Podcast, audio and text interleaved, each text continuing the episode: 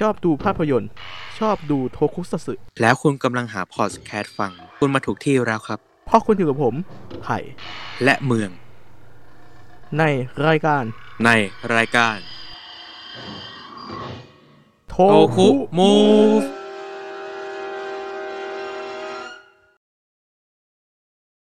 สวัสดีครับ สวัสดีครับ ยินดีต้อนรับเข้าสู่รายการโทคุมูฟนะครับรายการที่จะพาทุกคนดำดิ่งสู่ โลกของภาพยนตร์แล้วก็โทคุซัตสึนะครับผม โอเค วันนี้เนี่ยเราก็จะมาในหัวเรื่องที่เกี่ยวกับภาพยนตร์นะคุณเมือง อ่า เปลี่ยนโหมดครับเปลี่ยนโหมดบ้าง ใช่อืมก็ภาพยนตร์เรื่องนี้เนี่ย ก็ถือว่าเป็นอีกหนึ่งจุดเริ่มต้นนะฮะ ของแฟรนไชส์ภาพยนตร์ที่ทำเงินมากที่สุดในโลกเลยทีเดียวนะฮะอือืมมสงสัยกันเป็นเรื่องไหน คุณเมืองอะคิดว่าเรื่องอะไร ผมว่าเดาไม่ยากหรอกครับ เรื่องเนี้ย ผมว่ามันมีความที่เป็นเอกลักษณ์สูงนะ แล้วก็อ่าสร้างความตื่นตาตื่นใจให้กับคนดูมาก ใช่ครับ ก็โอเคครับตามหัวข้อเนาะจูราสสิกพาร์คแน่นอนอ่าใช่ หัวข้อก็สปอยล์ไปนะครับ ก็คือภาพยนตร์เรื่องจูราสสิกพาร์คนั่นเองนะฮะเนื่องในโอกาสครบรอบ 28 ปีนะของภาพยนตร์เรื่องนี้เนี่ยพวกเราก็จะ มาเล่านะครับ แล้วก็ถ่ายทอดความประทับใจจากการที่ได้ดูภาพยนตร์เรื่องนี้นะครับครั้งแรกเนาะอืมอ่าก็รู้สึกคันปากอยากเล่าอะเล่าเลยดีกว่าครับ อ่าอ่าโอเคมาคเลรับยเดี๋ยวผมจะบอกข้อมูลคร่าวๆก่อนเนอะของจูสิครักบปาร์คครับผมจูราสสิกพาร์คเนี่ย เดิมทีเป็นนิยายครับ จากปลายปากกาของคุณไมเคิลไครช์ตันนะฮะ นักเขียนนวนิยายชาวอเมริกันครับ โดยเวลาต่อมาเนี่ย คุณสตีเวนสปิลเบิร์กนะครับ พ่อมดแห่งวงการฮอลลีวูดเนี่ยก็ได้ซื้อสิทธิ์ในการสร้างภาพยนตร์ของนวนิยายเรื่องนี้นะครับ โดยได้รับการสนับสนุนจากทาง Universal Studio ครับ ซึ่งคุณไครช์ตันเนี่ยก็ได้ดัดแปลงนวนิยายให้กลายเป็นบทภาพยนตร์นะครับ แล้วก็กำกับโดยคุณสตีเวนสปีลเบิร์กนะครับ ภาพยนตร์เรื่องนี้เนี่ยได้ฉายในโรงภาพยนตร์เนาะวันที่ 9 มิถุนายน คศ 1993 ครับ ซึ่งเป็นรอบ premiere ที่วอชิงตันดีซีนะครับผม แล้วก็ได้ฉายอย่างเป็นทางการจริง ๆ เนี่ย วันที่ 11 มิถุนายนคศ1993 ครับ ส่วนไทยเนี่ย ก็ได้ฉายเมื่อวันที่ 5 สิงหาคมคศ1993 ครับ ซึ่งได้ชื่อไทยด้วยนะ ว่า Jurassic Park กำเนิดใหม่ไดโนเสาร์ครับผมอืมโดยเรื่องนี้เนี่ยก็จะได้ทำรายได้นะครับถล่มทลายทั่วโลกเลยอะอืม จนได้กลายเป็นภาพยนตร์ที่ทำรายได้มากที่สุดในโลกนะครับ นานถึงสามปีเลยทีเดียวนะ ก่อนการมาถึงของภาพยนตร์เรื่องไททานิกนะครับ ของคุณเจมส์คาเมรอนเนาะอืม อ่าจูราสสิกพาร์คเนี่ย ได้รับรางวัลออสการ์ครับ ชนะเลิศในสามรางวัลทีเดียวนะฮะได้แก่สาขาเทคนิคพิเศษยอดเยี่ยมครับ สาขาระดับเสียงยอดเยี่ยมและสาขาบันทึกเสียงยอดเยี่ยมครับ และด้วยความโด่งดังนะครับ เมื่อภาพยนตร์ครบรอบ 20 ปีนะครับ ในปีคศ2013 เนาะจูราสสิกพาร์คเนี่ยก็ได้ถูกนำกลับมาฉายใหม่อีกครั้งครับ ในรูปแบบสามมิติครับผม โอเคครับ ก็สำหรับเนื้อเรื่องของจูราสสิกพาร์คนะครับ ก็ผมจะเล่าคร่าวๆกันเนาะอืมอืมไม่อยากสปอยสปอยเดี๋ยวเดี๋ยวซวย ใช่ใช่ยิ่งล่าสุดมีข่าวอยู่ เออได้อืมได้ฟังไหม ที่ว่าคนคนญี่ปุ่นทำคลิปสปอยหนังอะโดนจับอะเออเออแล้วก็เออโดนจับใช่ไหมแล้วก็โดนโดนเรียกร้องโดน เยอะอะเออเออใช่ไหมนั่นแหละนะฮะก็กลัวจะเป็นแบบเคสนั้นนะถึงเป็นคนไทยแล้วเนี่ยอืม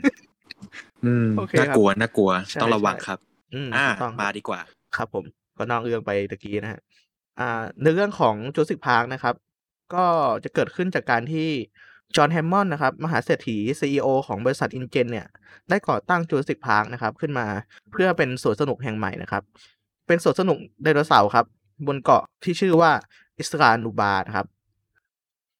จะชื่อนูบาหรือนับบาก็แล้วแต่คนจะเรียกนะเรียกได้สองแบบอืมครับแฮมมผอนด์เนี่ยได้เชิญทั้งนักบรรพชีวินวิทยาครับ อย่างดรอลันแกรนต์นะ แล้วก็ดรเอลลี่แซตเลอร์ และดรเอียนมัลคอล์มนะครับ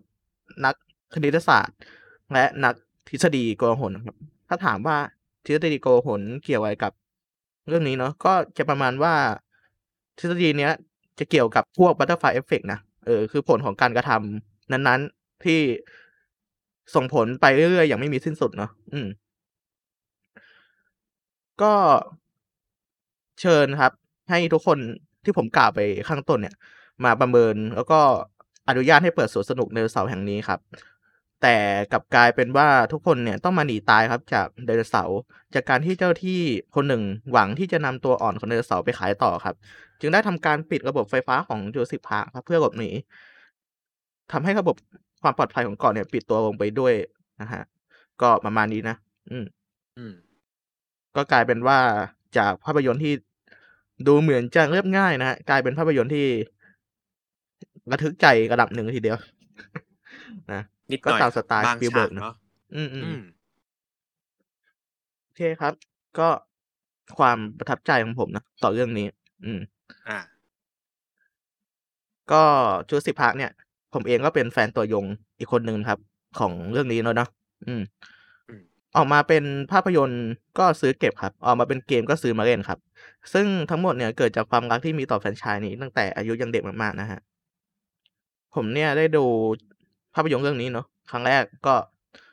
มาจากช่อง7สีครับ ภาคทอืี่มยุคนั้นเนี่ย เอามาฉายช่วงเช้าวันเสาร์อาทิตย์ หรือภาพยนตร์นานาชาติก็มักจะเป็นภาค1กับ3ครับ ซึ่งผมก็ชอบดูมากนะ อาจจะเป็นเพราะว่าตอนเด็กๆเนี่ยผมชอบไดโนเสาร์มากๆด้วย อืมเวลาภาพยนตร์เรื่องนี้เนี่ยมาฉายทีไรก็ต้องเปิดดูเสมอครับ แต่ต้องยอมรับครับว่าผมเด็กมากๆนะอืม ก็เลยไม่ไม่ได้โฟกัสในเรื่องอะไรมากครับ คือเด็กเนี่ย ก็เด็กถึงขั้นว่า แต่ก่อนน่ะผมจำภาค1กับภาค3สลับกันเลยนะอืมอืมอยู่บ่อยครั้งนะครับ แต่พอโตมาเนี่ย พวกนี้ก็ไม่ค่อยจะได้เห็นทางช่องโทรทัศน์แล้วเนาะ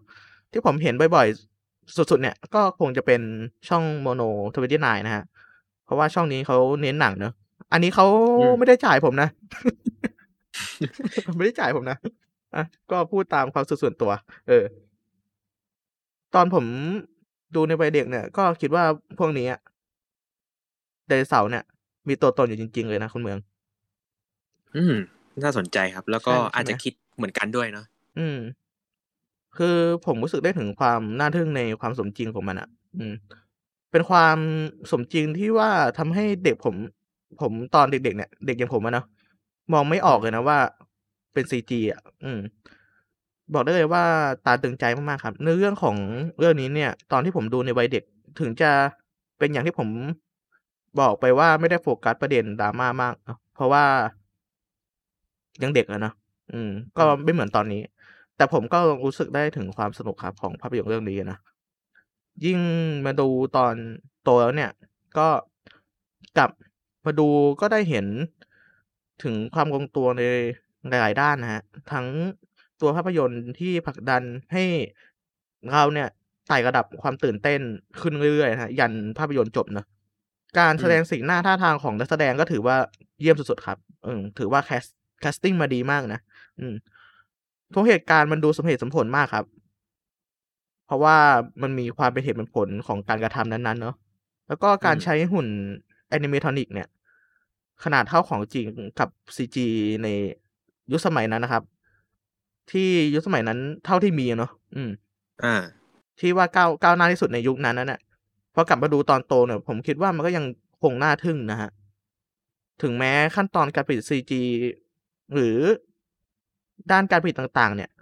ของโลกภาพยนตร์เนี่ย จะก้าวหน้าไปมากในปัจจุบันแล้วก็ตามเนาะอืม อืมโอเคครับ อย่างของของคุณเมืองก็น่าจะ มีความประทับใจส่วนตัวอะอา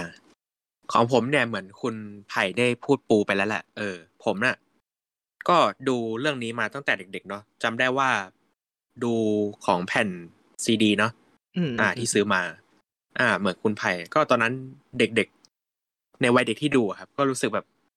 โอ๊ยมันน่าตื่นเต้นมากเนาะเหมือนแบบ โอ้ ได้ดูในไดโนเสาร์แล้วที่เราชอบมากเหมือนกันนะครับ ในวัยเด็ก จริงอืม ๆครับใช่ๆแล้วก็ชอบในการปูเนื้อเรื่องเนาะที่พอมาตอนโตเนี่ย เราลองมาไล่ดูอีกครั้งหนึ่งอืมเขาปูเรื่องได้ดีนะตั้งแต่ภาคแรกยันภาคล่าสุดเนาะอาใช่ๆอืมอ่านี่ได้ถข่าึวงว่าจะมีภาคใหม่ด้วยเนาะใช่ๆครับ Dominion อืมอืมถึงแม้ใช่ว่าใช่จะทำรายได้ ต่ำลงเรื่อยๆเนาะสำหรับภาคอืม1-3เนาะอืมครับ ภาค1ภาค2เนี่ยจะดูแลโดยคุณ Steven Spielberg เนาะ แล้วก็อืภาคม3จะเป็นผู้กำกับอีกคนหนึ่งผมว่าถึงแม้รายได้มันจะตกลงเรื่อยๆเนี่ยแต่ผมว่าเนื้อเรื่องอะเออ มันก็ค่อนข้างจะมีความหนักแน่นอยู่เหมือนเดิมนะครับก็ไม่ได้เปลี่ยนแปลงอืมไปมากเนาะอืม ใช่ครับ ชอบชอบแบบความบาลันซ์ของหนังเนาะที่แบบปูเรื่องมายังไม่ค่อยมีอะไรหนักๆมากพอมาถึงใช่ช่วงๆแบบช่วงแบบกลางค่อนท้ายเนี่ยผมว่าเริ่มเข้มข้นกว่าเดิมเนาะอืมอืมเป็จนการริปูงเนื้อๆเรื่องที่ที่แบบ เรียบเนียนมากนะสำหรับผม แล้วก็ครับสิ่งที่ผมชอบเหมือนกันน่ะคือ การใช้ CG ไดโนเสาร์แล้วก็ตามที่คุณไผ่พูดไปอะครับแอนิอ่า Animatronic เนาะอาๆ Animatronic มันคือหุ่นยนต์ไดโนเสาร์ที่เขาสร้างขึ้นมาเนาะใช่ครับ ซึ่งผมคิดว่าหุ่นยนต์เนี่ย ผู้สร้างเนี่ย ผมว่าเขาปราณีตมากนะแล้วก็ให้รายละเอียดที่สมจริงมากนะครับผมก็ลักษณะพื้นผิวสีผิวเนาะอืม อืม อ่าตัว Animatronic เนี่ย รู้สึกว่าจะเป็นทีมงานของคุณ Stan Winston เนาะอืม อืม คนนี้เนี่ย เขาก็ออกแบบเยอะนะ เอ่อภาพภาพยนตร์ที่เป็น Pop Culture หลายๆเรื่องก็ออกแบบมาโดยทีมงานของเขาเนาะเอออืตัวมเขาเองด้วยครับผมประมาณนี้อาแล้วก็ตั้งแต่ดูมาเนี่ยภาค1ถึงภาค5ก็ ที่จริงดูในโรงแค่ภาคเดียวเนาะคือภาคล่าสุดเนี่ยคือ Jurassic World เนาะอา Fallen ครับ Kingdom เอออาผมรู้สึกว่าอันเนี้ยมันจะเป็นภาคที่เศร้าหน่อยเนาะครับ เพราะว่าตามชื่อเรื่องเนาะมันเป็นสูญสิ้นอาณาจักรไดโนเสาร์อะอืเออมๆใช่ๆอืมก็น่าเศร้าอยู่แต่ว่าก็ปูเนื้อเรื่องได้ดีครับ คือตอนท้ายอาจจะปูถึงภาคต่อไปเนาะอืม อ่า ว่าเป็นยังไง แล้วก็แถมมีแฟรนไชส์แยกอีกนิดหนึ่งนะที่ชื่อเรื่องว่า Battle at Big Rock เนาะอือฮึอือืมมๆเป็นเป็นหนังแยกเหมือนกันเนาะเกี่ยวกับ Jurassic Park นี่แหละแต่เป็นแยกอีกแขนงหนึ่งอืมก็ถือว่าเป็นหนังที่น่าสนใจเหมือนกันเนาะอาครับผมอาก็ครับ ก็อืมความประทับใจก็ของผมก็ประมาณนี้แหละอาครับผมที่ดูมา เออสำหรับคนดู Jurassic World เนาะก็จะสอืงมสัยว่าทำไม ถึงไม่ตั้งชื่อว่า Jurassic Park 4เออ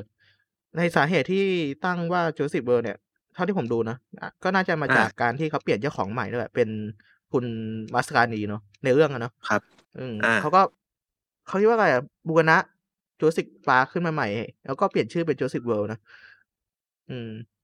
ซึ่งสวนสนุกเนี้ยมันก็เปิดได้ไม่นานหรอกแล้วก็ก็ล่มเหมือนกันเนาะก็อืมกลับก็กลับไปในแนวทางของภาค1นะสำหรับใช่ครับ ผมที่ดูเนี่ย ดูทุกภาคเนี่ย ผมก็รู้สึกว่าแบบ เออ ใน Jurassic World อะมันค่อนข้างจะใส่ใจรายละเอียดของภาคก่อนๆหน้าอยู่เยอะพอสมควรนะครับ โดยโดยเฉพาะภาค1เนี่ยเซอร์วิสเยอะมาก อืม อืม แล้วก็ถ้าถามว่า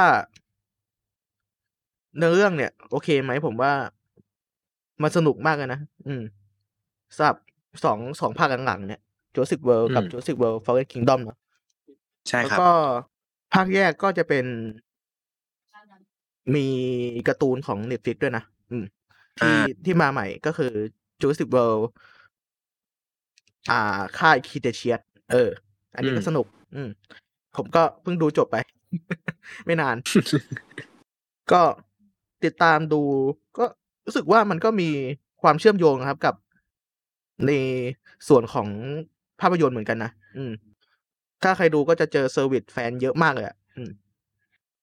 โอเคครับ อะมาเล่าถึงฉากที่ประทับใจบ้าง อืม ของผมก่อนแล้วกันเนาะอืมอาได้ครับ อันนี้ผมก็อาจจะสปอยล์เนื้อหานิดหน่อยนะครับ อืม มันมันมันเลี่ยงไม่ได้อยู่แล้วแหละเนาะอืมมันต้ออืงมีมพูดบ้างเนาะใช่ๆจริงๆ ทุกคนก็น่าจะดูหมดแล้วแหละเนาะอืม เพราะว่าอืมันมก็นานมากอะคือฉากที่ประประทับใจของผมเนี่ย ก็คือฉาก ที่ Velociraptor 2ตัวไล่ล่าคู่พี่น้อง Rex กับ Tim เออ เป็นหลานของ John Hammond นะครับในซึ่งเหตุการณ์เนี่ยมันเกิดขึ้นในห้องครัว เออ ผมว่ามันเป็นฉากที่ลุ้นแล้วก็แฝงไปด้วยความล้ำหลายๆอย่างเลยนะครับทั้งการแสดงให้อ่าเห็นถึงความฉลาดของ Velociraptor เนาะที่อืมสามารถเปิดประตูเข้า มาในห้องครัวได้ แล้วก็ความสมจริงที่ทีมงานใส่ใจรายละเอียดกันมากนะฮะก็คือ ถ้าใครได้ดูเนี่ยก็จะเห็นไอ้น้ำที่มี อยู่ติดกระจกเนอะห้องประอืมประตูของห้องครัวเนี่ย จากลมหายใจของแรปเตอร์ เออ ผมผมรู้สึกว่ามันทำให้คนดูอย่างเราเนี่ย รู้สึกถึงความมีชีวิตชีวาของตัวไดโนเสาร์นะเออ อืมนอกจากการเคลื่อนไหวของมัน ผมดูครั้งแรกผมก็ เฮ้ยมัน ทำกันได้ไงวะ เออจริง มันมันเป็นรายละเอียดที่เล็กๆน้อยๆแต่ทีมงานเขาใส่ใจมาก ฉากนี้เนี่ย ยังเป็นฉากที่เหมือนกับเป็นการประลองไหวพริบของคนกับไดโนเสาร์ด้วยนะอืมฝ่ายล่าก็ล่าอย่างชาญฉลาดครับ ฝ่ายหนีก็หนีอย่างมีแบบแผนนะอืมแล้วก็ฉากอีกฉากหนึ่งที่ค่อนข้างตาจริงใจอีกฉากเลยก็คือ ฉากที่ทีเร็กซ์ หลุดออกมาจากกรงแล้วก็จู่โจมงด ก็ถือว่าเป็นอีกฉากนะครับที่ประทับใจเลยอะอืม โดยเฉพาะช่วงที่โดนัลด์เจนนาโรนะฮะ ทนายของบริษัทที่ร่วมทุนกับจอห์นแฮมมอนด์เนี่ย หนีทีเร็กซ์เข้าห้องน้ำแล้วก็โดนทีทีเร็กซ์เนี่ยถล่มห้องน้ำนะฮะ จากการที่ทีเร็กซ์เนี่ย ดันตามเอียนมัลคอล์มมาถล่มห้องน้ำนะแล้วอืมเจนนาโรเนี่ยก็นั่งอยู่ ในห้องน้ำแล้วก็โดนทีเร็กซ์กินนะฮะ ตอนผมพูดคุยกับเพื่อนๆ ที่เคยดูเรื่องนี้เนี่ย ผมก็ชอบหยิบฉากอย่างเงี้ยเนี่ย ขึ้นมาพูดขำๆนะฮะ ว่าคนอะไรเนี่ยจะซวยได้ขนาดนั้นนะตายตอนทำธุระนะเออ ก็จะมีประมาณนี้ฮะสำหรับคนเมืองอะฉากที่ประทับใจ มีไหมผมสผมสัมผัสมีไหมนะแต่เป็นฉากที่แบบไม่ได้ ไม่ได้แบบตื่นเต้นมากนะแต่เป็นฉากฉากที่แบบ ดูการทดลอง ผมเป็นคนชอบอะไรที่เกี่ยวกับการทดลองอยู่แล้วเนาะที่อืมเป็นอืมผู้เชี่ยวชาญสี่คนเนาะคือนำโดยคุณจอห์นแฮมมอนด์เนี่ย แล้วก็นักวิทยาศาสตร์อีกสามคนที่เขาเชิญมาเนาะทั้งอ่าอ่าอ่ามาคอมแกรนแล้วก็เอลลี่นะเพื่อดูครับไข่ว่าว่ามันจะมีปฏิกิริยาอย่างไรในการทดลองที่เขาได้นำดีเออัมพันธ์ยุงเนาะอ่าอ่ามาช่วยในการฟักตัวของไข่ไดโนเสาร์ผมรู้สึกว่า เออมันมันมีความแบบ realistic อะเออมันดูมีความเป็นจริงด้วยส่วนหนึ่งเนาะอ่า อืม แล้วก็แล้วก็ดูเป็นอะไรที่แบบ อืม เอานำส่วนเนี้ยมาศึกษาเพิ่มเติมได้เนาะตาม ตามพวกเรื่องเกี่ยวกับชีววิทยาแล้วก็เกี่ยวกับการศึกษาซากดึกดำบรรพ์ของไดโนเสาร์เนาะอ่าครับเพราะว่าผมทั้งสองอย่างอะมีจริงอยู่แล้วเนาะทั้งอัมพันธ์อืมอืมอืมโบราณเออ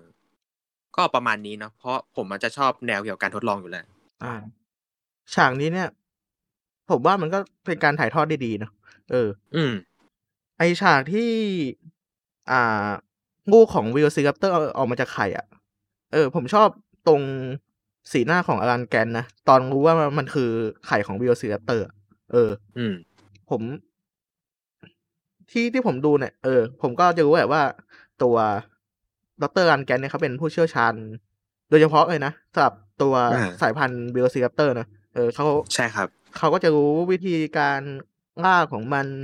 การคิดของมัน เขาเขาเอ่ยค่อนข้างจะมีความวิตกกังวลมากเป็นพิเศษสำหรับสายพันธุ์นี้ เพราะว่าเป็นสายพันธุ์ที่ค่อนข้างที่จะฉลาดอืมในเรื่องเลยอะอืม ประมาณนี้นะฮะ อืม ใช่ครับ ก็ความประทับใจก็จะมีอยู่ประมาณนี้เนาะคุณเมือง ใช่ครับผม ครับผม อะ มาถึงเรื่องของเก็บความรู้บ้าง ครับผมอะเริ่มจากคุณเมืองก่อนเลยครับ อ่า เกณฑ์ความรู้เนี่ย ผมขอเริ่มจากข้อแรกเลยเนาะครับผมภาพยนตร์และหนังสือเรื่องนี้ก็คือจูสิปาของคุณไมเคิลไคลสตันนะครับอ่าสร้างความสนใจเป็นอย่างมากเนาะเกี่ยวกับเรื่องไดโนเสาร์เนี่ย จนทำให้มีผู้ต้องการศึกษาเกี่ยวกับเรื่องซากดึกดำบรรพ์ของไดโนเสาร์มากขึ้นเป็นประวัติการณ์เลย ซึ่งผมมองว่าเออมันเป็นสิ่งที่ดีอย่างหนึ่งเนาะที่การนำภาพยนตร์อะ มาสร้าง entertainment ให้กับผู้ดูอะจนสามารถไปบูรณาการแบบ เออ เราสามารถเอาเรื่องเนี้ยไปศึกษาได้เพราะว่าเรื่องเนี้ยมันมีอยู่จริงนะบนโลกใบนี้อืมอืมอืมอืมผมว่าเป็นความคิดที่ดีนะ แล้วก็อาจจะเป็นสิ่งที่สร้างคุณค่าให้กับตัวหนังได้มากขึ้นกว่าเดิมนะอืม อืม จริงครับคก็รับครับอย่างผมอะเออ ผมดูเรื่องเนี้ย ตอนความฝันตอนผมวัยเด็กอะผมอยากเป็นนักบรรพชีวินวิทยานะ เออ อืม แต่ว่าด้วยสสมองที่มีอยู่เพียงเท่านี้นะฮะก็ไม่สามารถที่จะเรียนวิทย์คณิตได้ เออเพราะว่าผมเป็นคนที่ไม่ชอบแล้วก็ไม่เก่งในคณิตศาสตร์เลยอืมเช่นกันครับ แต่ผมก็เรียนวิทย์คณิตแบบงงๆเหมือนกันโอ้นะก็อ่าเกิดต้องเปลี่ยนแนวทางของตัวเองนะฮะเออมโอเค ต่อครับข้อสองอ่า ข้อสองเนี่ยจะเป็นแบบมุมฮาๆหน่อยเนาะในอ่าเนื้อเรื่องเนี่ย คือหุ่นทีเล็กอะครับเขาบอกว่ามีการทำงานผิดพลาด ทีเนี้ยมันมาจากสาเหตุคือฝนตกในฉากเนาะอ่าอ่าอ่าอ่า อันเนี้ยเป็นคำเล่าของผู้กำกับเนาะแคทเธอรีนเคนเนดีเนี่ยเขาเล่าว่าโปรดิวเซอร์ทีเล็กโปรดิเนี่วยมันใช่ใช่เป็นโปรดิวเซอร์นะครับขออภัยด้วย อ่าเขาบอกว่าทีเร็กซ์เนี่ยมันชอบเข้าคลุกคลีกับพวกนักแสดงแบบในช่วงเวลากินข้าวเออมันก็เลยเลยดูแบบแปลกๆบ้องๆดีเนาะเหมือนแบบเมาๆอะเอออืมเหมือนแห้งๆเนาะอืมแล้วปรากฏว่า หุ่นอะมันก็เลยแบบกลับขยับมาเองโดยไม่ทราบสาเหตุว่าเป็นเพราะอะไรเหมือนแบบเครื่องมันช็อตอะอ่าอ่าแล้วก็เขามารู้ทีหลังว่าอ๋อ มันเป็นเพราะฝนในฉากนี่เองทำให้กลไกของหุ่นยนต์เนี่ยมันขัดข้องแล้วก็แบบทำงานผิดพลาดในบางครั้งเนาะแบบอยู่ๆก็หยุดชะงักนิ่งไปเลย อืมบางครั้งก็อยู่ๆก็ตื่นขึ้นมาเนาะจนทำให้แบบนักแสดงบางคนแบบกรีดร้องเนาะด้วยความตกใจ เออ มันก็เป็นเรื่องแบบฮาๆดี เออ เออเออแปลกเหมือนกันนะครับ กลไกหุ่นยนต์เนี่ย อย่างว่านะมันเป็นเป็นเครื่องจักรนะเนอะอืม อืม มันก็จะมีคแต่วามแถมเออตัวหน่อยใช่ครับ แล้วก็แถมตัวหุ่นเนี่ยมันมีความสมจริงด้วยนะ ถ้าคนอ่าบางคนแบบคิดว่าไดโนเสาร์มันมีจริงขึ้นมาเนี่ยผมว่าช็อกตายนะเออจริง เออโอเคเออตลกดีอะตลกดีครับ อืม ข้อต่อมานะครับ คือเรื่องเสียงแหละอ่า หลายคนอาจจะสงสัยว่าเสียง เอฟเฟกต์ของไดโนเสาร์แล้วก็เสียงอื่น ๆอะ มันมีที่มาจากอะไรเนาะครับ อ่า เริ่มจากเสียงพี่ใหญ่ของเราเสียงไทแรนโนซอรัสเนี่ย เออ ตัวเด็ดเลย อืมอืมเขาบอกว่าเสียงเนี่ยมาจากการผสมผสานระหว่างเสียงสุนัข เสียงเพนกวิน เสียงเสือ เสียงจระเข้ alligator แล้วก็เสียงช้างเนาะ เออ มันดูเยอะแบบนะ เออเออองค์ประกอบเยอะมากนะแบบที่ detail layer เสียงเยอะมากเนาะใช่ใช่ครับ ตอนเราฟังแรกๆ เราก็ไม่รู้หรอกว่ามีเสียงอะไรบ้างจนมาแบบจริงเออจริงถ้าลองเปิดข้อมูลดู มันก็เลยรู้สึกแบบว่า เออเขาดูใส่ใจรายละเอียดดีนะแล้วก็แบบสร้างความแบบ อืมน่าตื่นตาตื่นใจในการผสมเสียงที่แบบ เออ มันดูแบบน่าผสมกันได้แบบอย่างลงตัวเนาะอืม อืม ครับ ข้อต่อมาก็ยังอยู่ในเรื่องเสียงนะเสียงของเจ้าแบคคิโอซอรัสเนี่ยหรือว่าไดโนเสาร์คอยาวของเราเนี่ย อืม ที่ที่เคยเห็นกันในแบบในการ์ตูนนะที่มันแบบเป็นมีมยีอะเออเนาะอ่ายีอ่าโอ้หน้าลอยมาเลยลอยครับ อันนั้นแบบอืมตาตึงใจมากแค่คำเดียวเนี่ยเสียวได้ทั้งบางแล้วอ่าเสียงเจ้าแบคคิโอซอรัสเนี่ยเป็นการผสมเสียงระหว่างวานกับลาเนาะ เสียงมันจะเลยจะดูแบบยืดยาวนะ ตามตามเสียงของแบคคิโอซอรัสก็ถือว่า เป็นการผสมเสียงที่อิงมาจากความจริงได้สมบูรณ์แบบที่สุดเลยจากที่ผมเคยดูมา อืม อืมครับผมอ่า ต่อมาก็ยังอยู่ในเรื่องเสียงกันนะ เพราะว่าผมเป็นคนสนใจในเรื่องแบบ sound effect นิดหน่อยเนาะแบบว่าเออเสียงในแต่ละฉากมันมาจากอะไรเนาะแล้วก็ชอบไปดูคลิปแบบเบื้องหลังของพวก นักทำเสียง sound effect เนาะว่าเขาใช้อุปกรณ์อะไรในการทำบ้างเนาะครับเพราะว่าในภาพยนตร์แต่ละเรื่องเนี่ย เราไม่สามารถจะอัดเสียงจากกล้องได้เลยเนาะเขาเลยต้องมีแบบ sound effect โดยเฉพาะในการแบบทำให้เสียงมันดูแบบ อืม มันดูกลืนกับฉากเนาะอืมมิกเสียง ใช่ครับ แล้วก็เสียงที่จะกล่าวถึงนะเป็นเสียงฝีเท้าของทีเล็กเนาะอ่าอ่าฮะก็ผมไปอ่านมาเนี่ย เสียงที่มันดังตุบตุบตุบแบบดัง ๆ เนาะเขาบอกเสียงเนี่ยมาจากการตัดต้น ชิควายานะครับ ให้ตกลงกับพื้นเนี่ย ผมก็ไปสืบมาว่าต้นชิควายาเนี่ยมันคือต้นอะไร มันคือต้นไม้สูงๆใหญ่ๆอะที่แบบฐานมันจะกว้างมากๆครับ ผม ก็เป็นต้นไม้ที่จะเห็นการได้ที่แคลิฟอร์เนียนะของอเมริกา จะเป็นต้นไม้ครับผมที่ใหญ่แล้วก็ทางอเมริกาเขาอนุรักษ์ไว้ด้วยนะอ่าอ่าครับ อ่าครับต่อไปคุณไผ่เนาะอืมคนเมืองก็ห้าข้อเนอะใช่ไหมห้าข้อครับ ครับผม โอเค ของผมก็เริ่มข้อที่หกแล้วกันเนาะครับ ทาง Universal Pictures เนี่ย จ่ายเงินให้กับคุณไมเคิลไครช์ตันครับ เป็นจำนวน2ล้านเหรียญสหรัฐนะครับสำหรับสิทธิ์ในนวนิยายของตัวคุณไครช์ตันเนาะก่อนที่จะอืมตีพิมพ์นะครับผม ข้อที่7ครับ ผู้กำกับสตีเวนสปีลเบิร์กครับ ต้องการให้เวโลซีแรปเตอร์สูงประมาณ10ฟุตครับ ซึ่งสูงสูงกว่าที่พวกเขาซับซากกันนะฮะ จากปากของศิลปินที่เกี่ยวข้องกับการผลิตก่อนการผลิตเนี่ยสปีลเบิร์กร้องขอการเปลี่ยนแปลงนี้ครับ เพราะว่าเขาไม่พอใจกับขนาดของสัตว์ที่ถือว่าใหญ่ที่สุดในวงโดรเมโซโดรเมโอซอริดนะครับ เอออืมในเวลานั้นอย่างตัวไดโนนีคัสนะครับผม ก็อาจจะพูดผิด บ้างนะฮะก็ต้องขออภัยนะ เพราะว่าค่อนข้างจะอ่านยากอยู่พอสมควร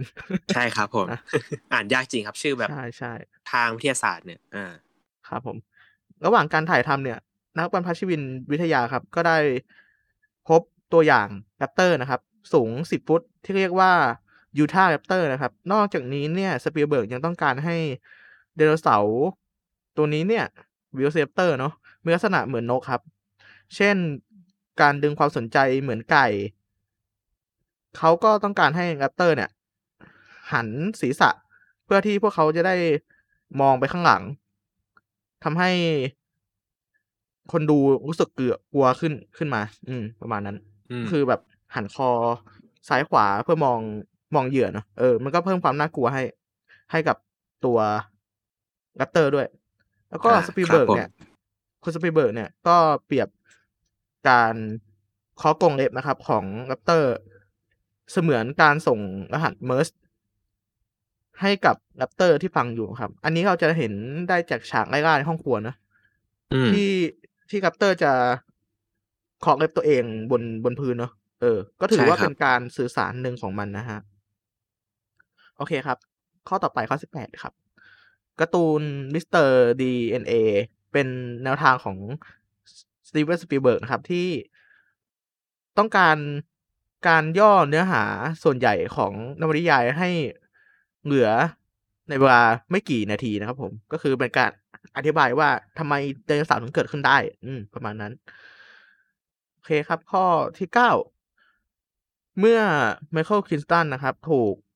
ถามว่าทำไมนวนิยายเรื่องนี้ จึงมีชื่อว่าจูราสสิกและมีไดโนเสาร์จากยุคครีเทเชียสบนหน้าปก เขาตอบว่า มันไม่เคยเกิดขึ้นอะไรกับเขาครับ เพราะว่า เขายอมรับว่านั่นเป็นเพียงแค่การออกแบบที่ดูดีที่สุด เออ ก็คือไม่ได้เน้นความเข้ากันหรือสมจริงของระหว่างชื่อเรื่องกับตัวไดโนเสาร์อะเอออืมในต่อมาครับ ข้อที่สิบนะในปีสองพันห้าร้อยสิบแปดนักบรรพชีวินวิทยา ดรแมรี่สวาเวเซอร์นะครับ ได้ค้นพบ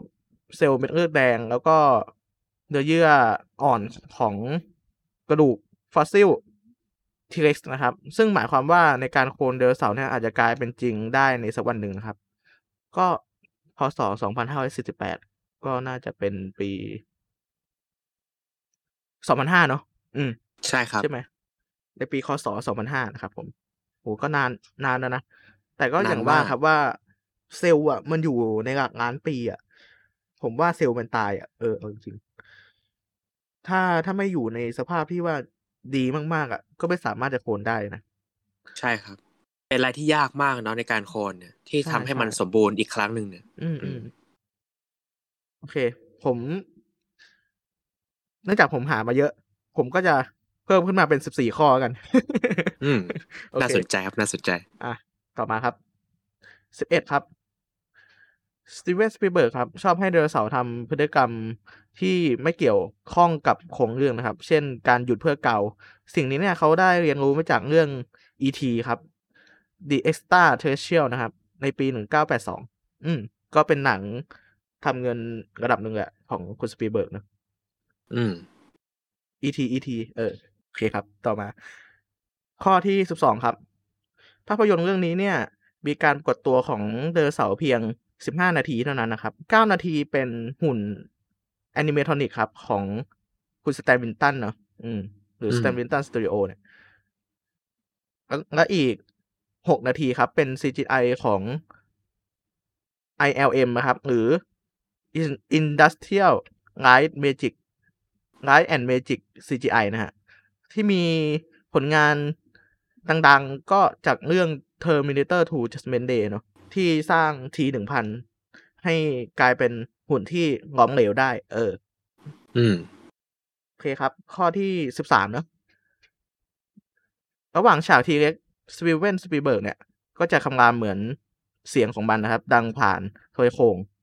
นักแสดงจะหลุดจากบทบาท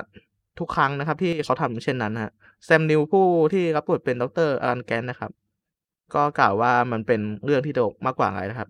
และส่วนของการแสดงที่ไม่หัวเราะเลยเนี่ย มันก็ไม่ง่ายเลยนะฮะ อืม ต่อมาครับข้อสุดท้ายครับข้อที่ 14 ครับ เมื่อผู้รอดชีวิตคลานผ่านช่องระบายอากาศนะครับ ในช่วงท้ายเรื่องเนี่ย จอคอมพิวเตอร์จะส่องไปที่แรปเตอร์เนาะตามหลังพวกเขานะฮะ ซึ่งอืมมักจะถูกเข้าใจผิดนะครับ ว่าเป็นเงาจากช่องระบายอากาศนะแต่จริง ๆ เนี่ยมันคือ ตัวอักษร GATC นะครับ ซึ่งเป็นตัวอักษร4ตัวที่ใช้ระบุส่วนประกอบของ DNA นั่นเองนะฮะอืมโอเคครับ ก็จะมีเพียงเท่านี้ครับ เกร็ดความรู้ อืมก็ถือว่าเยอะน่าสนนะใจมากครับอืมเยอะเหมือนกันครับ ใช่ ก็เราเราก็จะได้เห็นความใส่ใจของทีมงานด้วย แล้วก็ การ ทำทำงานที่ละเอียดนะของของเราผู้ทำภาพยนตร์ครับ เออ ก็ได้เห็นอีกมุมหนึ่งอะนะคุณเมือง ใช่ครับโอเคครับ ก็ทั้งหมดที่ได้พูดคุยกันมาเนี่ย ก็ถือว่าละเอียดพอสมควรนะครับ คุณเมืองเนาะอืม ก็ถือว่าเป็นข้อมูลที่ใช้ได้เลยทีเดียวครับ แล้วก็ใช่ครับไม่เยอะไม่น้อยจนเกินไปเนอะอืมพอดีพอดีครับ ครับก็หวังว่าท่านผู้ฟังจะสนุกกับการพูดคุยเนาะในเรื่อง Jurassic Park นะครับผม อืม ของพวกเราเนี่ยก็ในอนาคตเราอาจจะนำ The Lost World Jurassic Park อ่า Jurassic Park 3 Jurassic World Jurassic World Fallen Kingdom หรือภาคล่าสุดอย่าง Jurassic World Dominion นะฮะ ที่กำลังจะมาอ่าถึงเนี่ย มาพูดคุยในโอกาสต่อไปด้วยเนาะอืม ใช่ครับ เหมือนเดิมครับ พวกเราก็อยากจะ ถามท่านผู้ฟังครับว่าท่านชอบประทับใจหรือรู้สึกอย่างไรกับภาพยนตร์เรื่อง Jurassic Park ครับ ก็ตอบกันมาได้นะครับ ทั้งในคอมเมนต์โพสต์เนอะที่เกี่ยวกับ episode นี้นะครับผมอ่าทางทางเพจ YouTube ครับ อ่าไม่สิทางเพจ ทางเพจ Facebook Facebook แล้วก็คอมเมนต์ด้านล่างวิดีโอของ YouTube นะครับผม อืม ท่านสามารถเข้าไปคุย พูดคุยเนาะติดชมรายการอ่าก็เสนอหัวข้อที่อยากจะให้พวกเรานำมาพูดคุย ในรายการได้ทางเพจ facebook.com/tokumove นะครับ แล้วก็ YouTube Channel tokumove เช่นกันครับ ได้เลยนะครับผม อืมท่านสามารถรับฟัง tokumove ได้ทาง YouTube ก็ Spotify Apple Podcast นะครับ และช่องทาง podcast ต่างๆ ครับ โดย พิมพ์ในช่องค้นหาครับว่า tokumove นะครับ ก็จะปรากฏรายการของพวกเราขึ้นเนาะอืมโดยจะออกอากาศทุกวันพุธนะครับ เวลา19นาฬิกาตรงนะครับ ครับก็ผม ระบบอาจจะมีการดีเลย์นิดหน่อยนะคุณเมืองเนอะเออ มีบ้างครับบางครั้งเนาะใช่ใช่ก็ต้องยอมรับครับว่าผมตั้งโพสต์ตรงๆกันนะ แต่แต่รู้สึกว่ามันดีเลย์เยอะอยู่อะอืมก็ต้องขอสัอญภัยญาณด้วเน็ยตครับสัญญาณเน็ต อืม มีบ้าง มันมันอาจจะแบบ อืม งง งงให้ฟังช้าบ้าง อืม เร็วบ้างนะครับ อืม ก็ขออภัยมาณที่นี้ด้วยเนาะอืม ครับ โอเคครับ คุณเมืองมีอะไรอยากอยากจะฝากไหมก็ถ้ามีเรื่องราวเกี่ยวกับภาพยนตร์ หรือเรื่องที่คุณผู้ฟังสนใจครับ ก็ย้ำอีกครั้งครับ ก็สามารถบอกพวกเราได้เนาะตามคอมเมนต์โพสต์นะ แล้วก็คอมเมนต์ใน YouTube นะครับ แล้วก็ เรื่องราวครั้งต่อไปจะเกี่ยวเรื่องอะไรเนี่ย ผมว่าเป็นเรื่องที่น่าสนใจแล้วก็คุณผู้ฟังหลายคนอาจจะเคยชมมาแล้วด้วยเนาะถือว่าเป็นครับภาพยนตร์เรื่องหนึ่งที่ดังแล้วก็ซับซ้อนมากเรื่องหนึ่งเนาะอ่าอ่าแต่เราไม่ครับบอกว่าเป็นเรื่องอะไรรอก่อนครับแล้วกันเนาะก็สำหรับทูมูฟนะครับ episode ต่อไปเนี่ย จะเป็นอะไรก็ต้องติดตามรับฟังกันเนาะอืม ใช่ครับผม ผมใบ้ให้นิดหน่อยแล้วกันเนาะเนาะอืม ดีไหม?อืม นิดเดียวนิดเดียวพออย่าเยอะอาอย่าเยอะ มันเป็นภาพยนตร์ที่เกี่ยวกับตัวเลขตอนหน้า เฮ้ย นะ เรื่องอะไรเนี่ย?อืมเรื่องอะไรวะ?เออเยอะด้วย ใช่ๆสำหรับเอเอพิโซดอนี้นะครับก็ขอขอบคุณที่เข้ามารับฟังนะครับผม แล้วพบกันใหม่ครั้งหน้าครับ สวัสดีครับ สวัสดีครับ